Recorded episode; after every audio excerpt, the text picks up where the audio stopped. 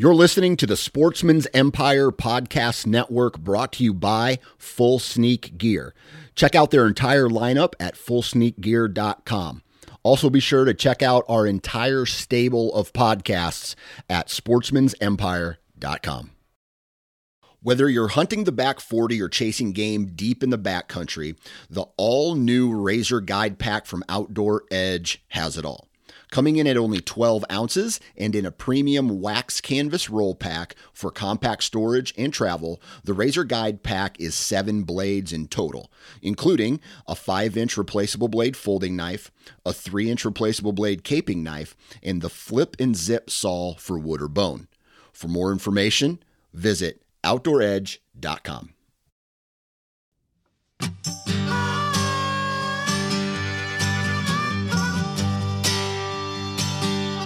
Welcome to the How to Hunt Deer podcast, which is brought to you by Tactacam. This podcast aims to educate those who are interested in becoming deer hunters, brushing up on essential skills, or maybe just adding a few new tactics to the toolkit. We cover a variety of topics that will help you be more confident and successful in the field. Thank you so much for tuning in this week. Along with me today, once again, I've got Mr. Pierce Nellis. Pierce, what's going on, buddy? Not much, man. Finally starting to feel like spring here, so I've just got turkeys on the brain. Is it really starting to feel like spring, or are you lying?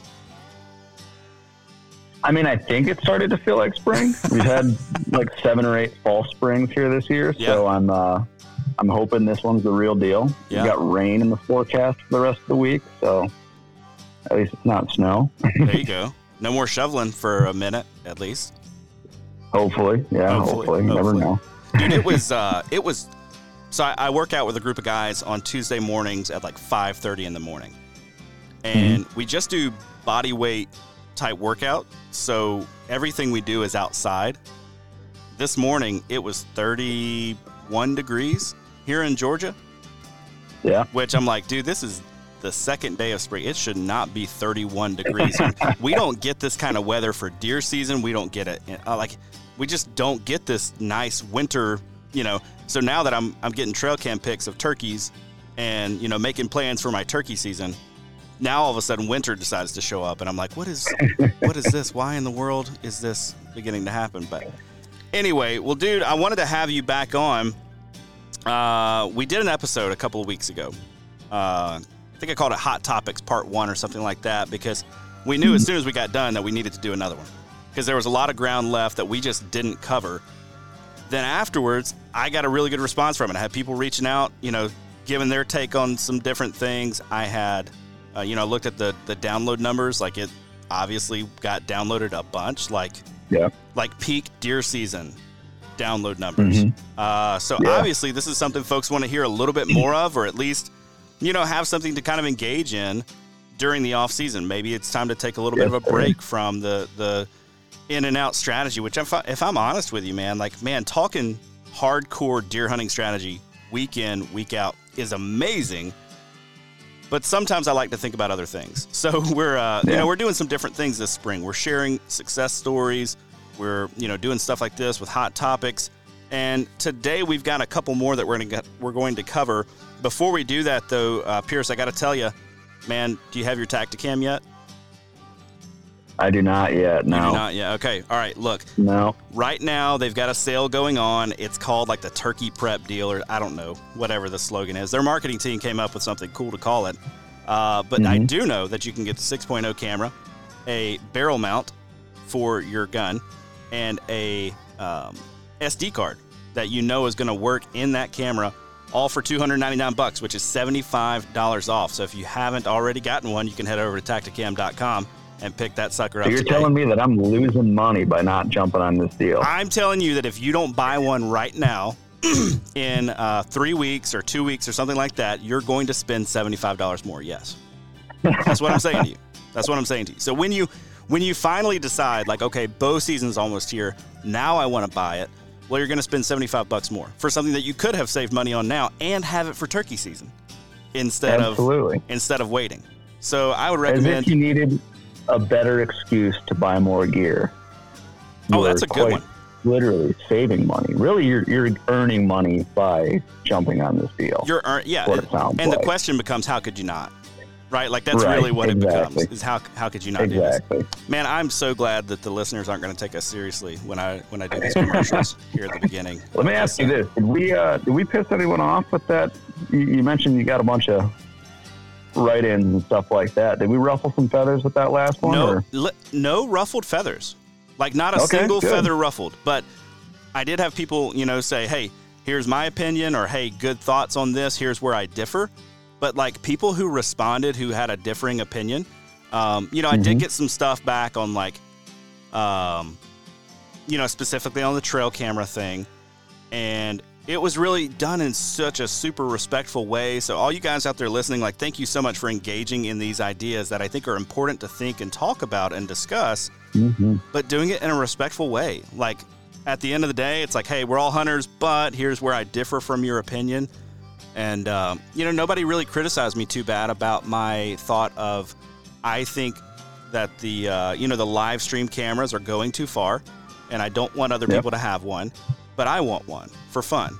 Sure. you know, yeah. so uh, nobody called me out as being hypocritical or anything like that. So that was awesome. It was great. Um, but I think it's because, you know, we presented it all pretty open handedly and right. you know so i think i think that created an environment where people were able to really engage with the idea as opposed to you know being triggered or or whatever so uh, right. but yeah guys as we go through this episode if there are things that you want to you know reach out talk about give us your feedback ask questions whatever feel free uh, to reach out to me you can find me on instagram at how to hunt deer or at the wisconsin sportsman you can find pierce on instagram as well pierce where are you at I am at Good Chance Fly Fishing on Instagram or underscore Pierce Nellis.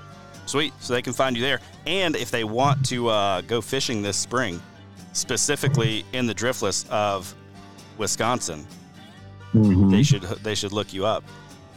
Yes, absolutely. Yeah. If you have uh, never done the driftless game, or you want to try fly fishing, or you want to just spend a great day out on the water, chasing some fun trout in a very, very beautiful area. I would love to have you join me. Yeah, man. One of the things I love about the driftless is, if you're new to fly fishing, the mm-hmm. streams are relatively small, and early spring is a great time to get out there. Casting yep. is simple. You don't have to make long casts or anything like that. The fish are pretty forgiving for the most part. Like, I don't find a lot of yeah. super finicky. Uh, now, some of your harder hit places maybe I won't go mentioning any, but some of the harder hit places you may find a little more finicky fish. But for the most part, you're not dealing with fish that are just like super hard to even, you know, get up on them without spooking them too bad. Right. Um, right. In the springtime, the biggest thing that we run into is if the water levels are low and the water is super, super clear. And again, like you said, on a body of water that gets a ton of pressure where they are very, very accustomed to anglers splashing through the water, knocking over boulders, then occasionally falling through a lunker structure. Not that we know anyone who's done that, but um, dude, I thought I thought for sure I'd just ripped my leg open. Uh, I thought I was just going to look down and see blood flowing, um, you know, from underneath. But, um, dude, another cool thing too, or another thing for people to think about, if you're thinking about trying this, fly fishing later on in the summer is a lot more difficult for newbies. I think because of the the increase in growth on the bank sides, like yeah. a lot of places that I've fished, you know, the later you get into the summer, the more you're getting tangled up, the more you're catching leaves behind you, the more you're snagging grass, that kind of thing. So anyway, just a thought for those guys that might be kind of on the fence yeah. of like, hey, do I want to do a spring trip? We're doing one here soon. Yes, sir. Looking forward to that now. Yeah, absolutely. So my goal is uh, to catch a brook trout, and if we can get on a tiger trout, that'd be pretty cool too. You have had a lot of luck with those. You've caught three in a in a twelve month span, right? Less than twelve months. Less yeah. than twelve months. And so the first one was May of last year. So yeah, that ten like month May, span. And, yeah, that's nuts, man. Yeah, it. Uh, I I can't explain it, and um, the body of water, which of course shall remain nameless here, um, gets a ton of pressure, and it is a spot that I had fished time after time after time, and I, I don't know why that fish was there. I mean, I know why it was there. I don't know why that fish decided to eat under those conditions in that like just that set of circumstances. It was a total freak thing that I feel very lucky to have experienced. But yeah, well, man, that's that's sweet.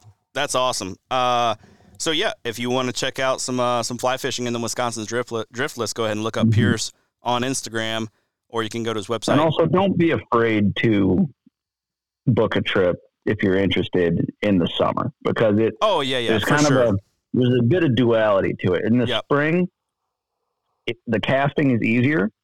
However, the fish are spookier. Yep. And there's you know there's less cover and all that. And we're casting yep. smaller flies, which require a little bit more delicacy in their presentation. Whereas in the summer, as long as you, you can get your cast off, which I do my best to position you and put you in a position that you're not going to get tangled up, you're not going to get snagged on stuff.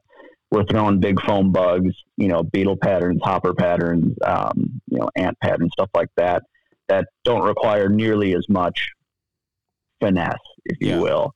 Um, and you get some pretty explosive, you know, aggressive eats typically, uh, especially during our hopper season. So yeah. year round, it's super fun. Come yeah. up to Wisconsin, chase some trout. I think another another thing too. Um, there are a lot of places that don't have like heavy structure and issues to worry about on the bank. Like mm-hmm. there are a yeah. lot of places oh, yeah. with with no grass, you know, cattle pasture, kind of flat, you know, yep. kind of banks and that kind of thing. So not not anything to worry about. Um, so one more thing, Pierce, before we get going here, uh, turkey season's right around the corner. I'm not sure if you're aware of that. Um, it's pretty much the only thing on my mind right now. And yep. I mean, whitetails are too, but not to the extent that turkeys are. Uh, one of the things you should do also is head over to huntworthgear.com. They've got a sale going on right now, 20% off of everything. You mentioned needing some rain gear, Pierce. Yep. And yep. absolutely. I have never used rain gear that's as good as the Huntworth rain gear that I used this past year. It kept me dry, it kept me warm, it kept me comfortable. It was uh, it was breathable enough to where, you know, my problem with a lot of rain gear is you take it off and you're just as wet on the inside as you would have been without wearing any rain gear, mm-hmm. just because you sweat and it's just not breathable and it's miserable. Uh, this stuff was fantastic. I used it, man. I sat and got just obliterated by rain during the rut. I mean, just mm-hmm. smashed by rain, wind, everything else.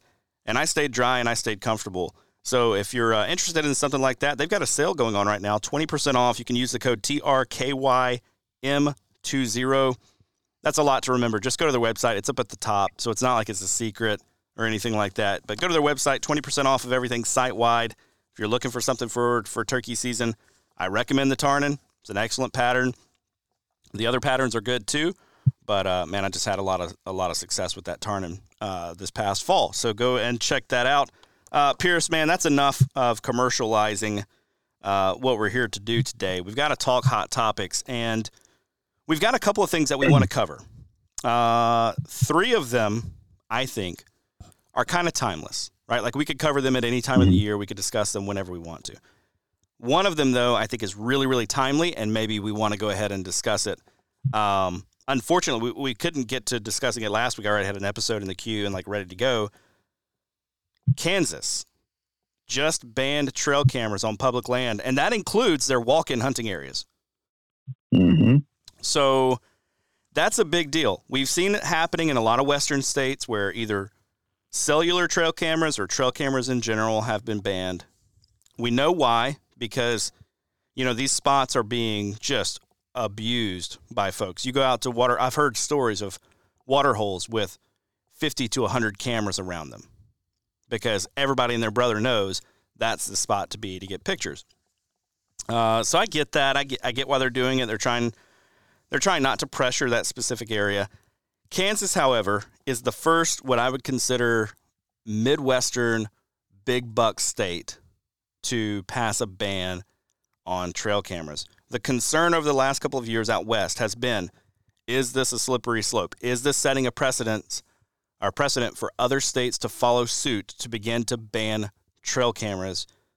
We see with Kansas, probably so. right? Like it's it, it's out there and and it's happening. Who's going to be next? I don't know.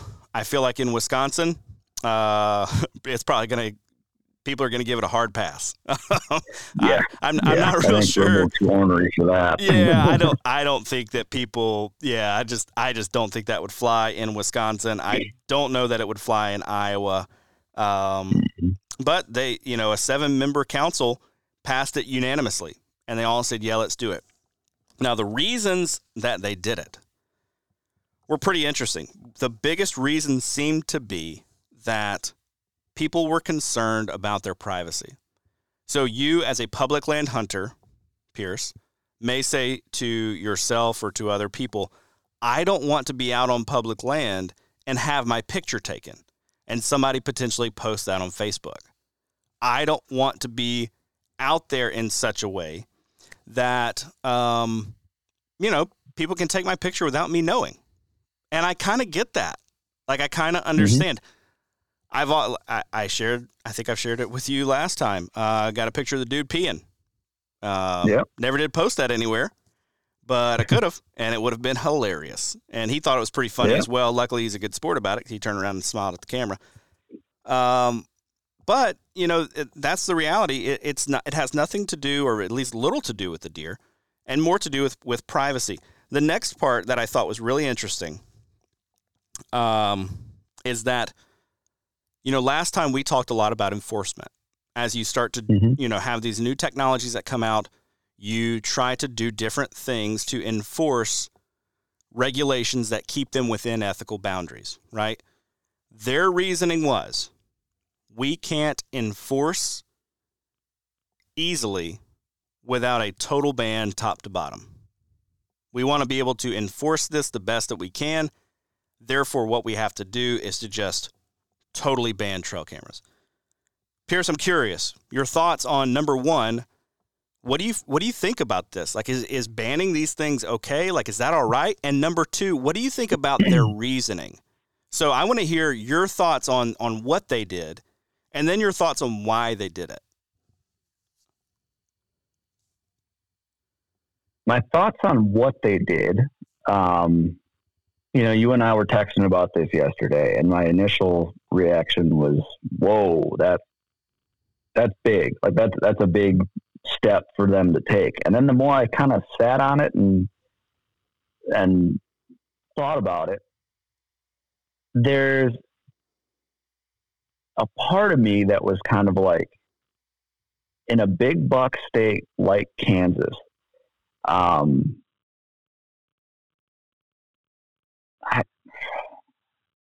there's a part of me that likes it. Okay, that, and that's. I'm just going to go Agreed. out and say it. There's a part of me that likes it. There's a part of me that thinks it's cool that there's the, um, you know, it's essentially kind of it's, it's cutting technology out of the picture, right? Yep. It is requiring hunters to, if they want to get some intel, they have to get boots on the ground. They have to take their time and go out in there, and they have to be careful to you know, not bump those deer. Um, which, you know, in, in retrospect, it may end up meaning, okay, you are rather than, you know, having the trail cam sit out there, okay, there's an excuse to go out and sit in the woods for a little, you know, a couple more days a year so that you've got some intel and stuff like that. Yep. Um, there's a part of me that likes it, man. There's a part of me that likes that kind of removal of technology and, uh, you know, just the, the forcing folks to hunt the old fashioned way and do their scouting the old fashioned way. Um, that I, I really do like. Um, that being said, in these modern times, um,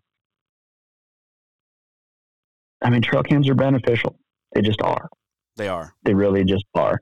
Um, I'm a little surprised that they did just a full on trail cam ban and they didn't try going. Uh, was it Arizona or New Mexico that banned uh, cell cams? I um, want to say that was Arizona. That they're both. I think, I think they're both banned, but I, oh, am not. Okay, gotcha. I'm not hundred percent positive. In fact, that came up on an episode that we did with the uh, for the Wisconsin Sportsman, where we talked with Rudy Nunez from Tactacam, and you know they've got the yeah, reveal yeah. cameras, and that was kind of their big thing of you know, I was asking mm-hmm. them like, how is that going to change your your marketing? And they were right. like, well, we're going to have to roll with the punches when you know when it comes to this. So I'm not exactly sure which one, but but yeah, one of them at least has said cell cameras. Right. And so I'm a little surprised that Kansas didn't maybe take the baby step of banning cell cams first and then go to trail cams. Because that, I mean, trail cams, you know, just the, the traditional model where you got to go in and swap cards and all that stuff, you know, that's still requiring you to go in. You're spreading human scent all over the property or whatever, wherever you're going. Um, you know, you have to be cautious. You can't bump deer where you're going in and out to check your stuff. Uh, so I, I, do think maybe they, to, to implement this, maybe they went a little too far, a little too fast. That being said, again, my kind of gut reaction to it is that I sort of like it. I, I don't think it's the worst thing. Um, I, I, think if anything, too, you know, it'll be tough to see what actually happens with it. Is that going to cause more hunters to get in the woods? Is that going to cause fewer hunters to get in the woods? Um, you know, are people going to be less likely to hunt now that they're not getting, you know, photos sent to their phone or, you know, they're not going out there grabbing a card and checking and seeing like, okay, I've got like, these bucks in the area. Um, or they're going to be the opposite. It was like, well, crap, if I don't have that, I need to get in there and see what the heck's going on. Um, I, you know, trail cams, I think they save people a lot of time, um, as kind of is the, the purpose of technology and technological advances. Um, but that being said, you know, there's still that part of me that's, that's very much okay with cutting those out of, uh, out of the picture there. And obviously private land, you can still use them. I'm not sure, um, you know what the the public to private ratio is in Kansas. I haven't looked into that too much, but uh, I'm I'm kind of okay with it. Yeah, with their walk-in hunting area program, that really increased their public access to mm-hmm. to hunting right. around there. So they're they're doing okay. Um, I don't know how I feel about it. I I, I I'm intrigued by it. You know, at the end mm-hmm. of the mm-hmm. day, I've not. I mean, besides hunting, you know, food plots or feeders in Alabama kind of thing. I don't yep. know that I've ever killed a deer over a trail camera, if that makes sense. Like, right. like I've never killed mm-hmm. a deer in an area that I had my trail camera where I could like even see my trail camera from where I was sitting. Most of mm-hmm. my trail camera strategy revolves around taking inventory, finding out what bucks are in the area. And, you know, so a lot of times that's why I'm really not even too upset about nighttime photos because I'm not going to hunt there anyway. Like I just want to know what's around. Right. Um, yep. one part of me that wants to push back. I'm okay with this. I'm not. I'm not upset about it. You know, I heard. I've heard nothing but tons of folks this year saying I saw more cell cams than ever in my spot mm-hmm. in X state, whether that be Wisconsin or Illinois or Georgia or Tennessee or Alabama. Everyone that I've been talking to, uh, Pennsylvania, Ryan Glitzky last week um, episode went live last Thursday. Seen more cell cameras now than ever. And so it's yeah. becoming a problem. Just the amount of stuff that we've got out in the woods, right? Yeah. Um, at the end of the day, though, I use trail cameras to make decisions as to what I can reasonably reasonably expect for an area. So, for instance, last year, um, had that 90 plus inch buck come by middle of the day, several days into my rut hunt, right? And I made the decision to pass the deer. And I made that decision. I, I don't want to say that I would have definitely shot him had I not had pictures of larger deer, but there's a really yep. good chance I would have, you know, on public mm-hmm. ground. Um, I had three much larger deer in the area, and I knew they were there because of trail camera photos. And right. so that went into my decision. So I wonder if, you know, removing trail cameras will be detrimental to overall age structure because folks mm-hmm. no longer are aware what might be out there, what might be wandering around. So when a 115 inch three year old walks by or 115 inch two year old walks by, and you say to yourself, well, he gets my heart racing, right? So I'm just going to go ahead and take him. Uh, yeah. and, and if that's what you want to do, that's fine. I'm not saying that that's wrong. I'm just saying that I know that it plays into my decision making. Uh, I did a quick poll on Instagram where I asked, hey, how often does trail camera pictures influence your shoot or pass decisions? And I think the final result was like a third of people said it does not influence their, or no, 50% of people said it doesn't influence their shoot or pass decisions, like a trail camera photo yeah. of other deer. And that's fine. I've also found that a third of people who, um, a third of people said that yearly they kill deer that they have on trail camera on public land. So okay.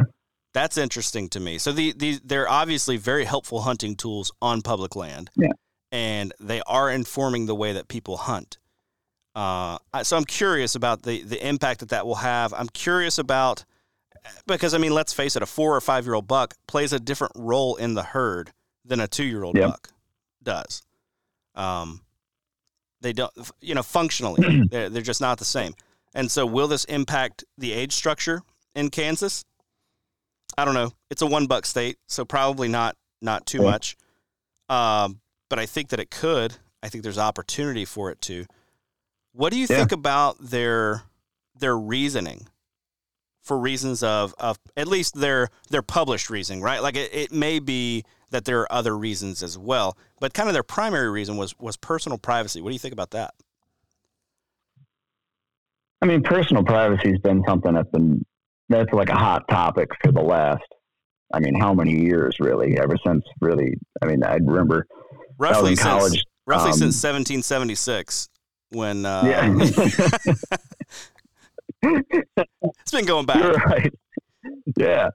Um, you know that that's the thing. I, I think you know privacy is a super hot topic. Yep. It really is. Um, I completely understand it. I remember uh, I, I actually took like an ethics course in college about privacy specifically, um, and you know privacy law and all that kind of stuff. And it was like when uh, you know the city of Chicago and New York um, you know, there were all the security cameras that were just like the city cameras that were on street corners and yeah. light posts and storefronts and all that stuff. Trail cams and whether people. or not, eh, right, exactly. Is that an invasion of privacy or is it a security measure? I don't know because you know I think you got to eventually you just got to look at the the stats of like okay how much you know crime does this stop or how many people do we catch using that stuff or how much good comes from you know uh, what's the payout for having all of this technology and all of this uh, this stuff.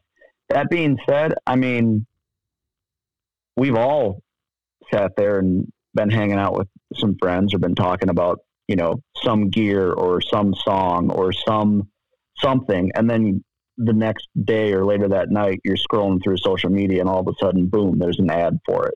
Oh so yeah. Like, okay, I didn't look that up nobody Googled that around me. I was just talking about it. Yeah. So, okay, crap. Like, is, you know, so then that kind of, you know, feeds in what, you know, how much privacy do we, do we really have? Are we really losing that much more? I get it too. Like, you know, you're going out on public land and, you know, ideally a spot where there's no, uh, you know, we, all, we we go outside to disconnect. We go outside to get away from all that crap, all the stuff involving the um, you know, surveillance cameras and all that. Yeah. Uh, to get away from people, to get, you know, just connect with nature and connect with the earth.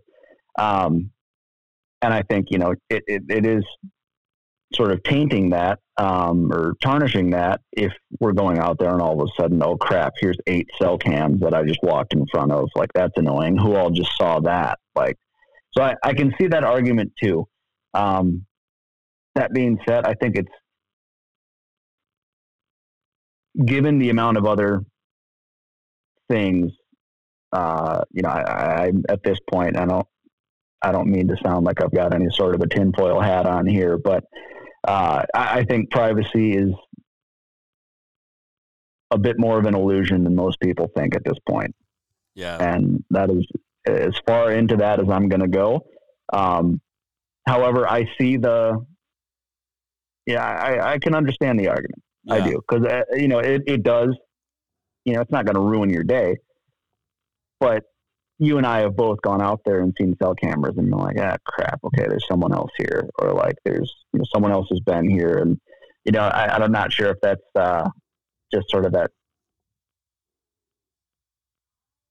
like the the I don't know what the, the verbiage is for it. The human kind of drive to like find something new and like find your own little like secluded like oh yeah this is my spot. This is cool. No one's like been here. No one's touched this yet you know i'm just out in nature like i found this cool spot you know so, so uh, essentially just the, the sense of adventure more or less. Um yeah i don't know. I get it. I yeah. definitely get it. I, I, think it's a you, you, can make that argument as strong or as weak as you want to uh, these days i think Hey guys, just want to take a quick minute to let you know that the How to Hunt Deer podcast is brought to you by Tactacam, makers of the best point of view cameras on the market for hunters and anglers. They're on the cutting edge, making user friendly cameras to help the everyday outdoorsman share your hunt with friends and loved ones. Their new 6.0 camera has a ton of upgraded features this year, but the one I'm most excited about is the new LCD touchscreen. In my mind, that's a total game changer. And one area Tactacam really shines is with their mounts and adapters that are made with the sportsman in mind. If you've tried to film your hunting and fishing excursions in the past, you know how frustrating it can be to get an action camera aimed just right or get it attached to your weapon or in a good spot for a second angle. Well, Tactacam makes all of that a breeze with their line of accessories. This fall, I'll be using their stabilizer mount on my bow with the 6.0 camera and their bendy clamp paired with the 5.0 wide camera for a second angle and to make sure I don't miss any of the action. To learn more and check out their full line of products, head over to their website, tactacam.com. Share your hunt with Tactacam. Do you find yourself becoming more of a conspiracy theorist as you get older? no, you man. Said you're not wearing a tinfoil hat. The, the only conspiracy I have is uh, how can I convince more turkeys to come in a little bit closer? Dude, I, I've I've never been more deer. I, I, I, don't have time for it, man. There's, there's just not time for it because yeah. you can go down a rabbit hole that oh, is it bad, bad these days. Um, yeah. So another another question that popped into my mind as you were talking: Do you ever find a trail camera on public land? And I mean, obviously, we both we scout for human sign quite a bit as well, mm-hmm. right? Because these these places that we're hunting oftentimes in Wisconsin, they're small tracks. And by a small tract, I mean, you know, a couple hundred acres, maybe. Yeah. Uh, which isn't huge yeah. when you got five or six guys on it. So, right. do you ever kind of try to figure out like how savvy of a hunter they are by either the type of trail camera that they have or the oh, yeah. the way the trail camera is set up? Yeah. Yeah. I oh, do this. Dude, I, I, always look I get for like, so judgmental. Would it be trail cam? Yeah, right. Right. yeah. It's either, and I, that's funny, man. Because I feel like everyone totally is. Like I, you yeah. know, whether whether you're you're fishing, hunting, you know, whatever, every single field, like every every uh, you know, pursuit or hobby or interest or whatever, there's always someone like, "What are you doing that you think you're so great?" Or like, "What like." Oh, that's what your setup is like. Okay, sure. You really you chose that tree, huh? Interesting. Yeah. Not not what I would have done, but you know, it works for you. Cool. Yeah, sure. it's great. Uh, the one that always cracks me up is when I find a tree that's like got teeth marks in it from uh, you know a, a, climber stand or somebody clearly using climbing sticks or something like that. Right? I don't know, like go up the bottom of it, and kind of look around, like really that tree? That's yeah. what. You, I don't know, pretty exposed, man. But what do I know? Like, yeah, yeah, yeah. I, well, I'm 100 percent with you. Yeah, you're off the deer sign by about 300 yards, but cool, man. If this is where you want to hunt, that's fine. Um, I'm sure a deer passes through here once in a while. Yeah, you're, you go for it, man. Yeah, dude. I uh, when I'm out there on public ground, if I find, you know, you find those those uh, kind of mid range trail cameras by like Wildlife Innovations, Wild Game Innovations, or whatever it is, um, which there's a T-shirt out there that says "Wild Game Violations" instead of "Wildlife Innovations" because the, yeah. the owner or whatever got busted for some some different things, and so that's hilarious. First of all, what a, what an awesome play on words. That's at like bustedrack.com or something like that. Justin Czar's T-shirt company. uh, anyway, when I see those, I'm just kind of like, meh, they don't bother me too much. When I see a cell camera, I'm like, yeah. okay, the dude's pretty serious. Like this is he's he's spending money to keep this out here when I find those $30 Tascos from Walmart, my mm-hmm. immediate assumption is this guy has a hundred of these things out here. You know, yeah. like, like that that's how I use them. You know, I'm like I buy the, you know, occasionally we'll have those $30, you know, if it's in a spot that I don't want to get or that I'm fine if it gets mm-hmm. stolen or expect it to get stolen, I'm not putting a reveal there. I'm putting the right. the twenty nine ninety nine Tasco from Walmart, and I've got a literal crate of those things, you know. And so when I see one of those, I just assume the guy's got a hundred of them, and that like, right, you know, I'm like, all right, I'm avoiding this area altogether. Fine, I'm out. like he he gets it. This thing is basically posted with. uh the with game that. recognizes game. Yeah, that's right. That's right. So, all in all, Kansas has made this move if I just it, you gotta you gotta say, good move or bad move for Kansas.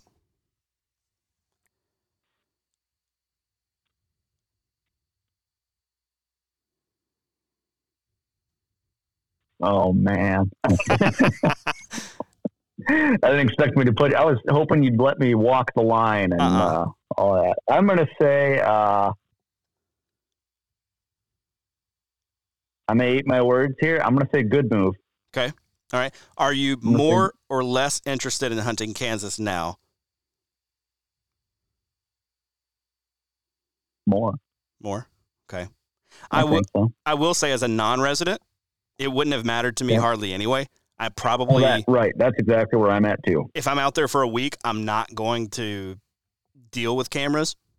I may, no. you know, there may be a time when I want to put up one or two on like a if I find some nice scrapes to try to get quick mm-hmm. inventory while I'm over here hunting this other place. But really, they're not going to play into my into my my bag of tricks too much. Yeah. If I'm a resident, I'm probably going to think it's a bad move. Yeah. As an out of stater, I think it's a good move. I think it's a good mm-hmm. move, and I'm I'm happy to see Kansas as the test case. Yeah, know, totally. And not Wisconsin, because you better believe after making this move, other Midwestern states are watching what Kansas uh, is oh, doing. Yeah. yeah. And they're going to be exactly. watching what comes out of Kansas. And I'll be interested to see if the yearling buck harvest begins to trend up. Or at least the right. the two the two and three year old buck because I I think in Kansas that's one of those places you can reasonably hold out for a four year old deer on public ground. Yep. Uh, very oh, yeah. reasonably. I'd be interested to see if their harvest data shows that harvest harvesting or the the harvest makeup starts to drift downward as opposed to yeah. your older age class deer. But we won't yeah. know that for a couple of years. Right. And I mean, it could do the opposite thing. It could be, okay, like, well, I can't have trail cameras in here. I can't get intel there. I, am not going to hunt there. It could just deter hunters from going into that, that area. I'm going to go ask my, you know, my buddy from work if I can hunt out at his place and I'll put trail cams out there so I know exactly what I'm hunting. You know what I mean? Yeah. I, yeah. I think it, you know, it could go, it could go either way. It really could. I think for, uh, you know, just general public land woodsmanship and stuff like that, it's good because it's going to force people to really get better at reading sign and like, okay, what really is the sign of a mature buck in this area? Like you, you're really analyzing hoof prints, you know, really analyzing scrapes and bedding and, um, you know, different travel corridors and stuff like that. I, I it's going to be cool to see. Yeah. I didn't even think you had to be a good woodsman in Kansas. I thought there's just big, there's 150s running around everywhere. Right. Right. And that, that's what I thought anyway. Uh, all right. Well, let's move on. Pierce. Says on the state website, right? It's What's that? Like, that's what they say on the state website, isn't it? Yeah, I think that like when you're a non-resident, I think it has a guarantee on there that they're, that you're going to get a shot at a 140 or your money right. back for the for the license. so, uh, oh gosh, if you're from Kansas and you're listening to this, I'm so sorry. Uh, I apologize right now. All right, Pierce. One more topic. I don't think we're gonna. Mm-hmm. We've got we've got three more here on the on the docket, and I don't think. Uh, we're dude, gonna... we could. I think this topic alone, we could have made a whole episode out of it. But yeah. I agree. I think let's. Uh, yeah, we'll move on here. Folks listening, please write in. Yeah, we would love to hear what you have to say. Yeah, let us know your thoughts on this. Right, what we got wrong. Yeah, and then maybe maybe let us know too how you'd feel if your state did it. I I can tell you mm-hmm. right now, if I'm as a hunter in Georgia and as someone who hunts Wisconsin a lot, I would be very sad. Oh yeah, like this, I would not be okay with this. So, um, but as a non-resident, I'm okay with it. So you know, let me know your thoughts. Write in, let us know. Like like Pierce said, where we got it right, where we got it wrong. Pierce, the next thing of a, a little bit of a hot topic that I want to talk to you about is the idea, and I think you you put it to me like this in a text message, something along the lines of, to be a bow hunter, you have to be a bodybuilding marathon runner basically, and if you're not, then what are you even doing with uh, with your life? Explain mm-hmm. to me a little bit about what you think or what, what what your your thought process there is, because as soon as you sent that to me, I knew exactly what you were talking about, and I, and I think as soon as I say that, right. everyone knows what and probably who we're talking about. You did send mm-hmm. me a hashtag, yep. and I didn't use that because that's calling out a specific person. and I didn't want to. Uh, I, I didn't want to, you know, put him on the call him to the table. Yet. Right. Right. We might. Yeah, we might. Absolutely. We might one day. That could be cool. Let's get him on. Uh, yeah, we'll get him on. We'll grill him about it and tell him he's a chump. No, I'm kidding. We won't do that. Uh, so yeah, talk to me about that and kind of your your thought process on it. Because so you're I, you're a fit dude. Like I've called you several times, and you're mm-hmm. like, I'm on my way to or from the gym. So it's not like mm-hmm. you think physical fitness is not important because you do. No, no, no, no, absolutely not. Um, yeah, I feel like, and I I think most people who have social media um, can agree that uh, in recent years there's been a trend towards this uh, this sort of mentality that bow hunters um, ought to be, you know, if you're if you're a bow hunter, you ought to be in outstanding shape. You ought to be, you know, just shredded and running or doing CrossFit or just working your tail off in the gym. Um, I'll just go out and say it. I think everyone on here has probably seen at least a video, if not multiple videos, of Cam Hanes doing his run, lift, shoot.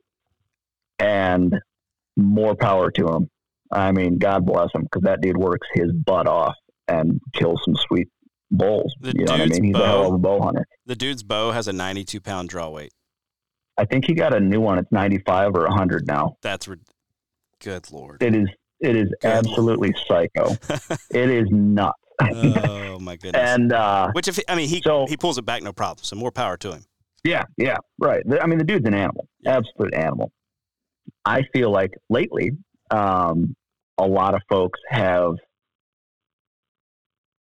begun to try and emulate that, and I think for a good reason. I do not think that it is turning into a uh, you know an egotistical like you know if you don't have a six pack and can't run 10 miles, you shouldn't be a bow hunter. I do not think it's that.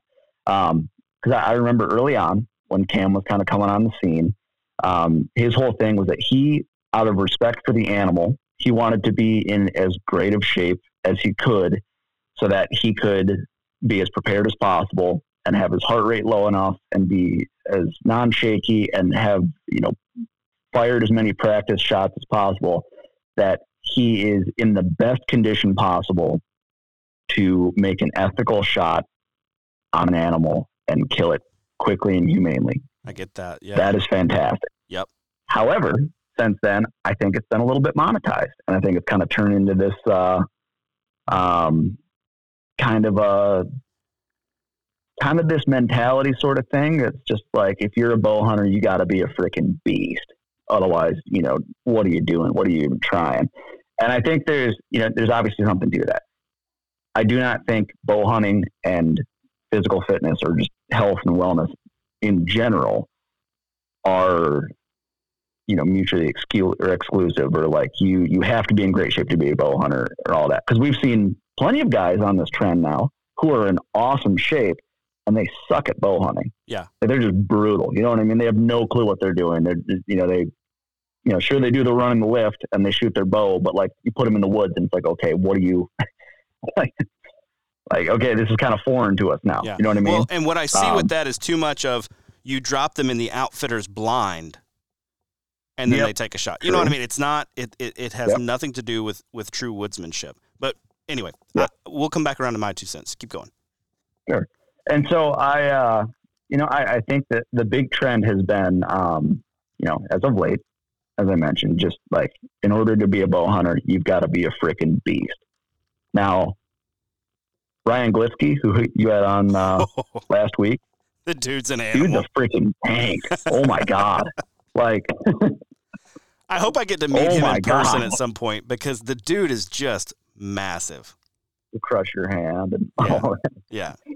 Um, but you know, and I, I, you know, I, I think it's it is awesome. You know that that you know, folks are encouraging hunters to. I would much rather let's just put it this way. I would much rather have people focus on wellness and being in great shape and just good physical fitness as well as being a bow hunter than you know smoking a pack a day and you know pounding a bunch of beers and taking horrible care of themselves and then going out and all that if that's your game more power to you you know what i mean yeah. I, I, best of both worlds case you're healthy and you're a good hunter obviously that's the best of both worlds um, i just think that lately there's been a little bit of a a culture shift here where it's kind of like, you know, you better be getting after it if you're a bow hunter.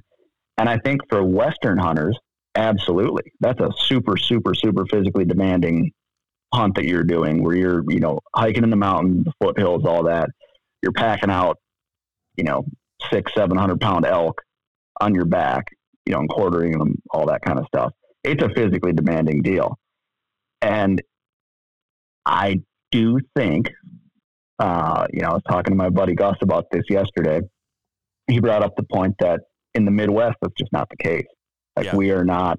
It, it is a get in the tree and sit still, like don't move, that kind of thing. You know what I mean? Sure, we might have a bit of a hike uh, going in and out of there, but other than that, it's like, can you sit it out? Like, can can you basically just I accidentally muted myself there. Sorry. Can you hang out of a tree and, uh, you know, or, you know, sit in a stand for a full day and just tough out the cold and not really move that much? You know what I mean? Yeah. It's a, just a differently, it, it's a total different set of demands um, than, you know, the Western hunters who, uh, you know, a lot, a lot, of folks see, you know, on social media and on, uh, you know, YouTube and all that stuff. We've all gone down the YouTube rabbit holes of watching, you know, whether it be Cam Hanes or I'm sure folks have, you know, seen Joe Rogan or whoever it is, you know, bigger names, you know, more celebrity type people doing these bow hunting, um, you know, going on these hunts.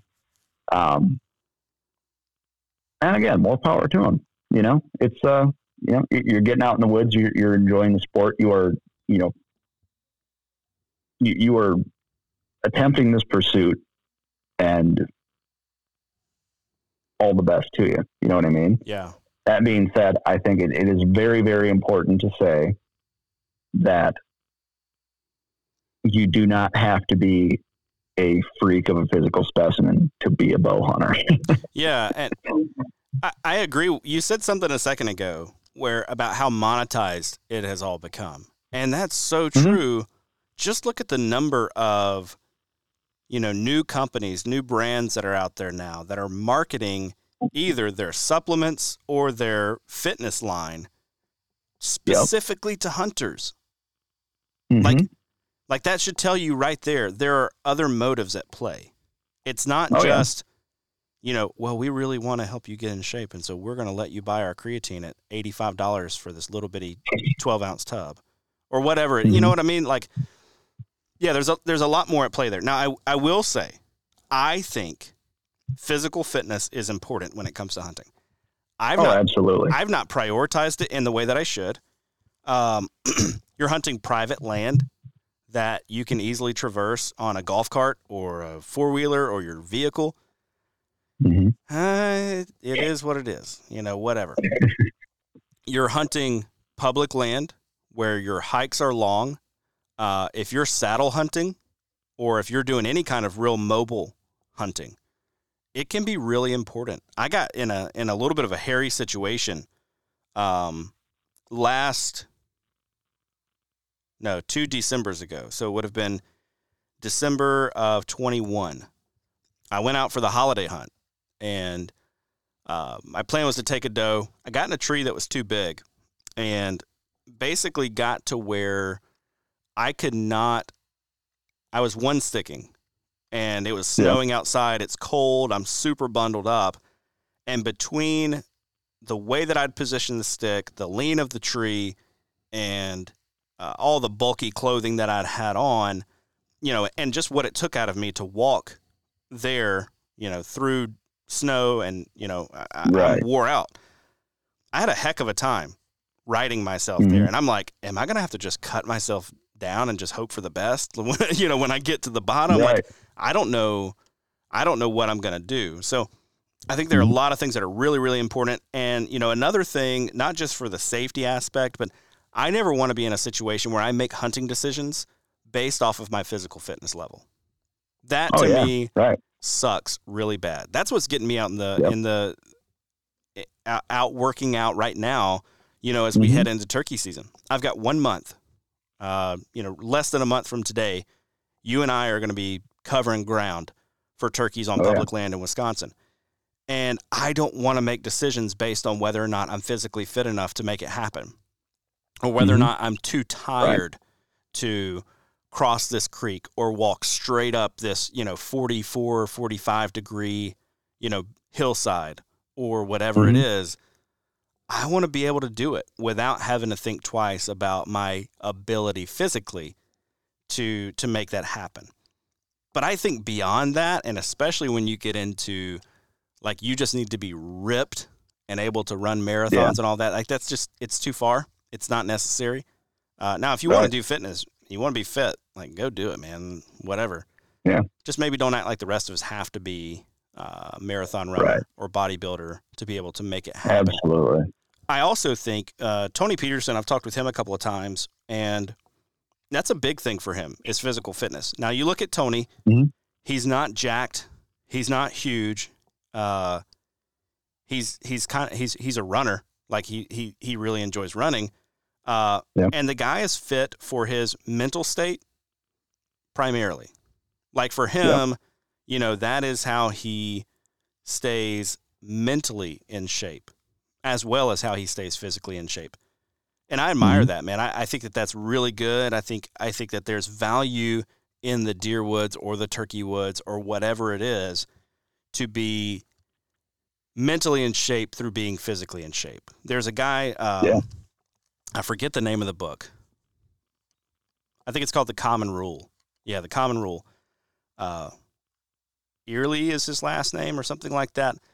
But one of the things, it's all about spiritual practices. So if you're not, you know, into that kind of stuff, whatever. But one of the things that I took away from the book was he said sometimes the only way to get a hold of your of your soul is to get a hold of your body. And it was just about the value of posture and that kind of thing when it comes to spiritual practices or whatever. And I think that that yeah. expands out from there to, um, you know, your mental state. You know, sometimes the only way to conquer uh, certain issues is to is through the use of physical fitness. I think that that's a, a huge way of managing. Oh, yeah. You know, whether it be depression or anxiety. Not to say that, you know, well, if you just go work out, all your anxiety and depression's gone. It's not what I'm saying. My right. wife's my wife's a therapist, so I, I, I dare not say anything like that. Uh, but what I will say is that it can help you to manage.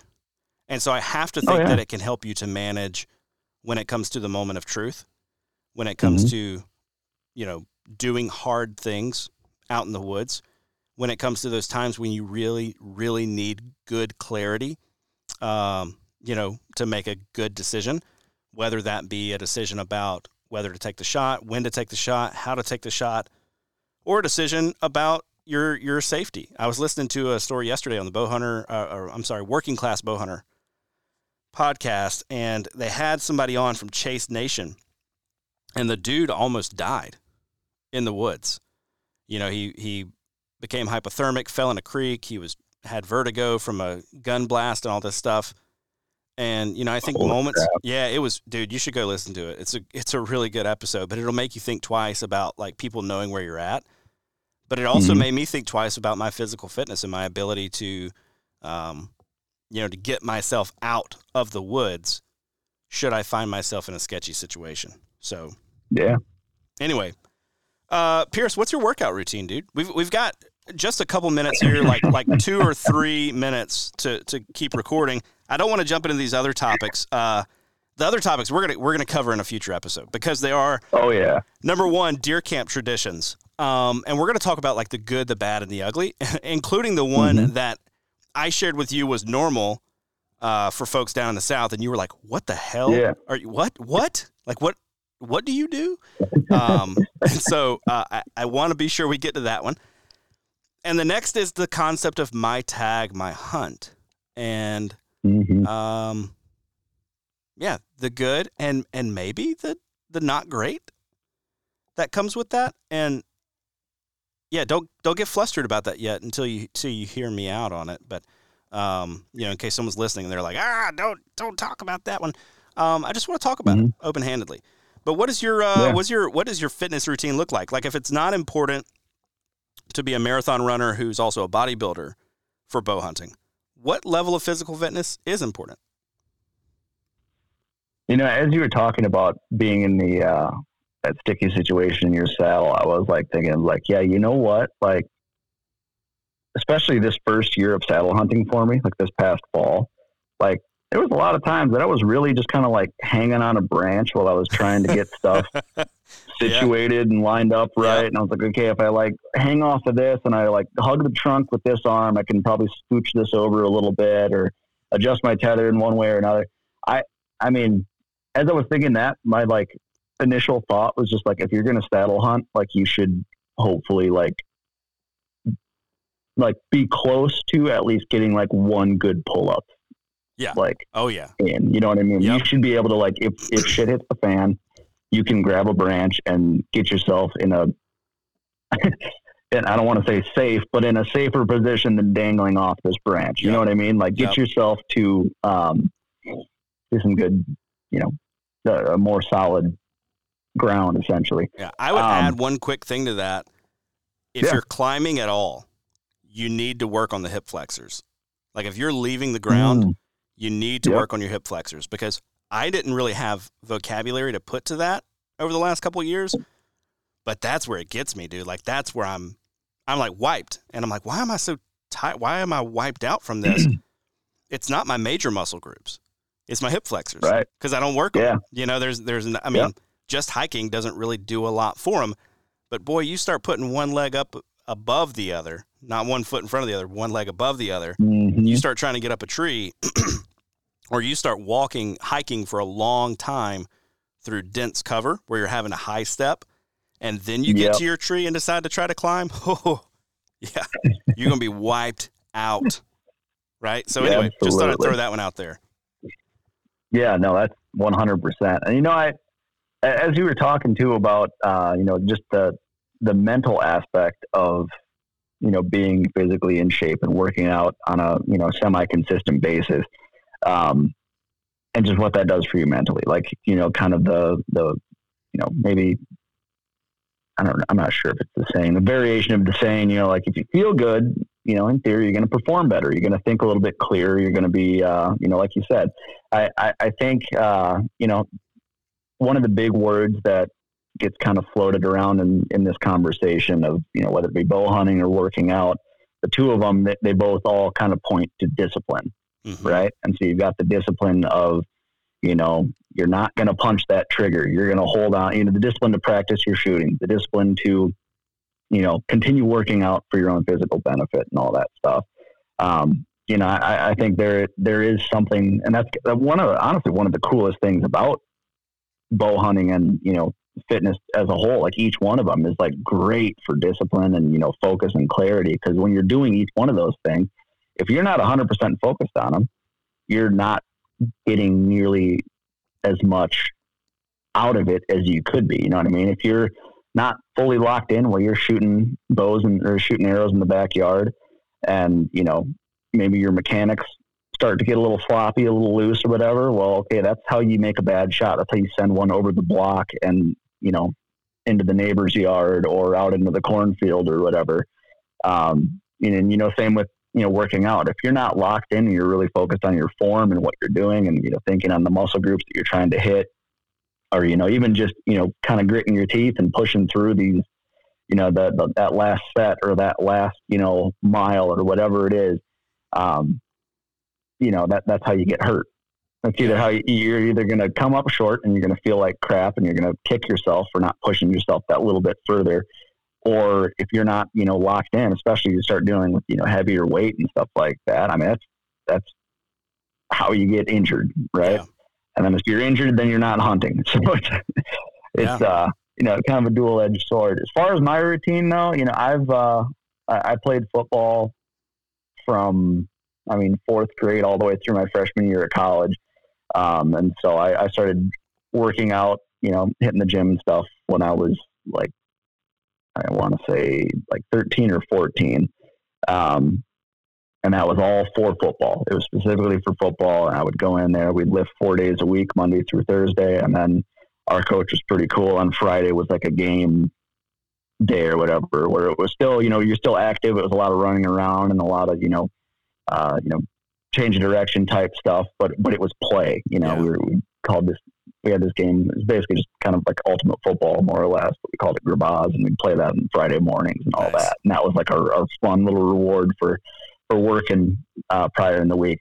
And, you know, since then it's just kind of been ingrained in me to just want to kind of work out. I get super antsy and restless if I'm not physically active. If I'm you know stuck behind a desk or in an office or you know, anything like that. Um, but you know, I, I, keep it pretty loose. I don't have like a strict um, regime of like Monday is you know legs, Tuesdays you know chest, or however you want to split it up or anything like that. Um, I try and just stay consistent. You know, keep it you know three to five days a week. Um, with you know, if it's a day out on the creek and I'm fishing and I'm on my feet that whole day, okay, I'm I'm all right with not working out that day. Because uh, usually when I'm doing that, especially if I'm alone, I'm covering several miles in a day, and it's you know yeah. climbing up and down out of creeks and stuff like that. Um, and uh, I was actually talking to um, one of my old bosses. Well, he's still my boss, but uh, last year uh, at the the fly fishing school that he and I instruct that. and we were talking about kind of getting into into like fishing shape, sort of like that, and how it's like sort of a different type of fitness where yeah. it's like you don't have to be in great shape, but you got to. There's something about still being able to scramble up a bank if you need to, and that kind of stuff, or you know, just having like the sure footedness, or you know, being able to kind of feel things out and fight the current and all that. And, yeah, yeah, it's it's its own sort of genre of fitness or type of fitness or whatever. Just like saddle hunting, just like western hunting, just like you know, turkey hunting, like you name it. Um, I don't know, but for me, I, I, try and make sure that I'm in the gym. Um, you know, whether it be doing body weight stuff or hitting the weights. Um, you know, three to five days a week, and you know, one or two of those days is typically I'm trying to be a little more consistent with it. But uh, especially with the weather warming up now, I'm trying to get some miles on the treadmill and now outside. Uh, couple days a week, but nothing crazy. Just stuff that feels good, you know. Yeah, that's the thing. Start then you start building that endurance. Okay, now it's like okay, I, I think I can go a little further now. I can do a little bit more there, but yeah, yeah. After all the years of trying to gain weight for football, I'm uh, I'm, I'm good with just kind of taking it easy now. My yeah. joints are a little worn out even for being 26 but yeah man I, I, I think that that last piece you mentioned consistency is going to be key um, absolutely. So, well, guys, I hope you enjoyed this episode. Hot Topics Part 2. We got a couple more uh, headed your way. If you like these, please let us know. If you think we got it wrong, please let us know. If you hate these episodes, please let us know that. It doesn't mean I'm going to do anything different. It just means that I know that you hate me. Uh, anyway, so yeah. Pierce, thanks for coming on the show today. And, uh, man, we look forward to talking to you next time. Looking forward to it, man. Thanks for having me. That's all for this week's episode. As always, thank you so much for tuning in. If you dig this show, be sure to subscribe to this podcast wherever it is that you get your podcast. If you could leave us a five star review, I would very much appreciate that. While you're at it, you can follow along with my outdoor adventures on Instagram at How to Hunt Deer. That's also the best way to get a hold of me, suggest topics that you want to hear, guests you want to hear from, or questions that you'd like me to explore on the show. Big thanks to our partners Tactacam, Huntworth, and OnX. Please go support the brands that support this show and help me bring you great content each and every week. If you're looking for more outdoor content, check out the sportsmensempire.com where you're going to find my other podcast, The Wisconsin Sportsman, as well as a ton of other awesome outdoor podcasts.